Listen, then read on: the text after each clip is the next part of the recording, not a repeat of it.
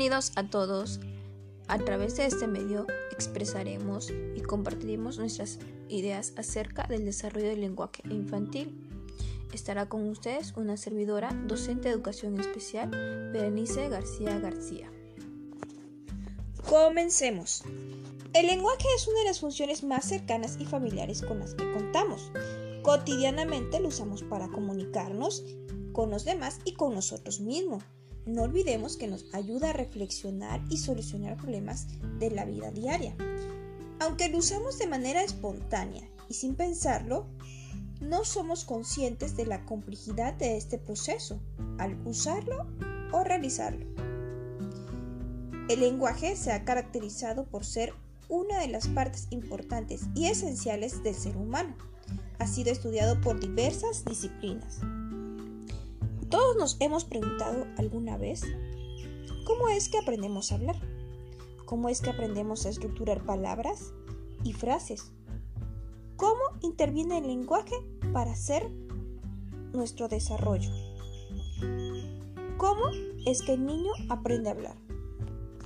Para responder a estas interrogantes, hablemos acerca del desarrollo del lenguaje. De 0 a 6 meses el niño comienza con vocalizaciones espontáneas, cuando el bebé llora, cuando el bebé grita porque tiene sed, esa es una forma del lenguaje del niño. También no olvidemos lo que es el balbuceo y desarrolla analizar auditivo. De 6 a 12 meses comienzan lo que son sus primeras palabras, incorpora entonación del lenguaje adulto, utiliza lo que son o adquiere fonemas. De 1 a 3 años comienza lo que es la emisión de dos palabras, transmite más también de lo que él, para él significa la palabra y también aprende a utilizar las preposiciones de lugar. De 3 a 6 años ya comienza lo que es la comprensión de un número alto de palabras y utilización de verbos. También está lo que es el proceso de generalización y de diferenciación en el niño define los sustantivos y los verbos de forma más completa. En el desarrollo del lenguaje los niños evolucionan enormemente en sus producciones, desde el llanto a los gemidos de las primeras semanas, producidos de forma refleja, pasan a ser capaces de controlar una gama impresionante de sonidos en pocos meses y posteriormente a comprender y expresar intenciones y significados, combinándolos en palabras y oraciones. Por ello, el lenguaje es un sistema muy complejo que está construido jerárquicamente y se requiere para su comprensión diferentes niveles de análisis. Fonético, que se refiere a las unidades de sonido que intervienen y se encuentran integrados dentro de un segundo nivel llamado semántico, que representa las unidades significativas del lenguaje, las cuales establecen entre sí determinado orden y secuencia, dados por un nivel estructural mayor que se le llama sintáctico. El lenguaje es un sistema funcional jerárquicamente estructurado. En el contexto escolar, las habilidades lingüísticas del niño son motivo de consulta frecuentemente en las USAERES. En ocasiones puede ser el único problema, en otras es un síntoma dentro de un contexto más amplio. Todo depende de la información que se pueda recabar de diversos contextos familiar, social y escolar, al igual que la información que se recabe de su anatomía física. Existen diversos diagnósticos que pueden sufrir los niños, pero se clasifican en tres motivos esenciales de consulta. El niño que tarda en hablar, el niño que deja de hablar y el niño que habla mal.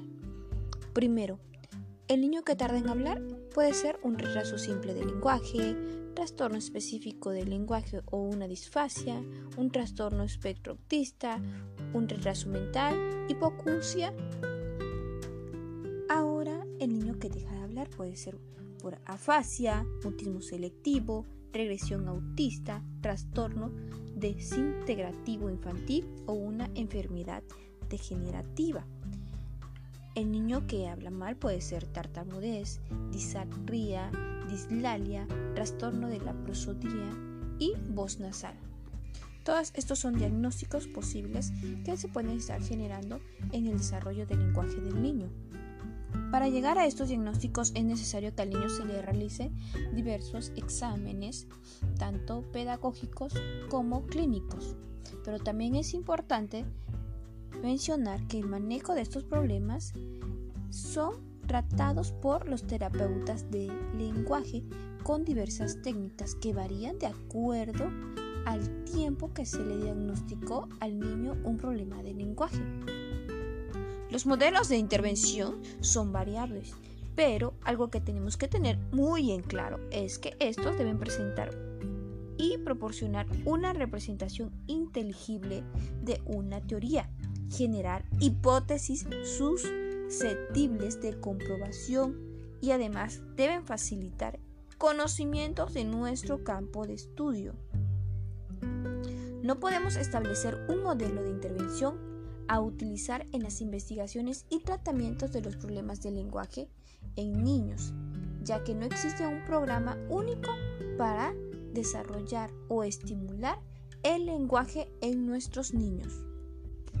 Los modelos más comunes son lingüístico, cognitivo, clínico y conductual. En mi experiencia he trabajado con modelos cognitivos, ya que analiza los procesos implicados en la comprensión y producción oral y escrita del lenguaje, ofreciendo factores psicolingüísticos a la hora de plantear la intervención educativa. En conclusión, el lenguaje es uno de los componentes más importantes para el desarrollo humano. Este nos permite conocer, expresar y comunicarnos con nuestro alrededor. Por ello, el lenguaje y el pensamiento constituyen ejes básicos en nuestro desarrollo, por lo que uno como docente debe buscar la forma de potencializarlos.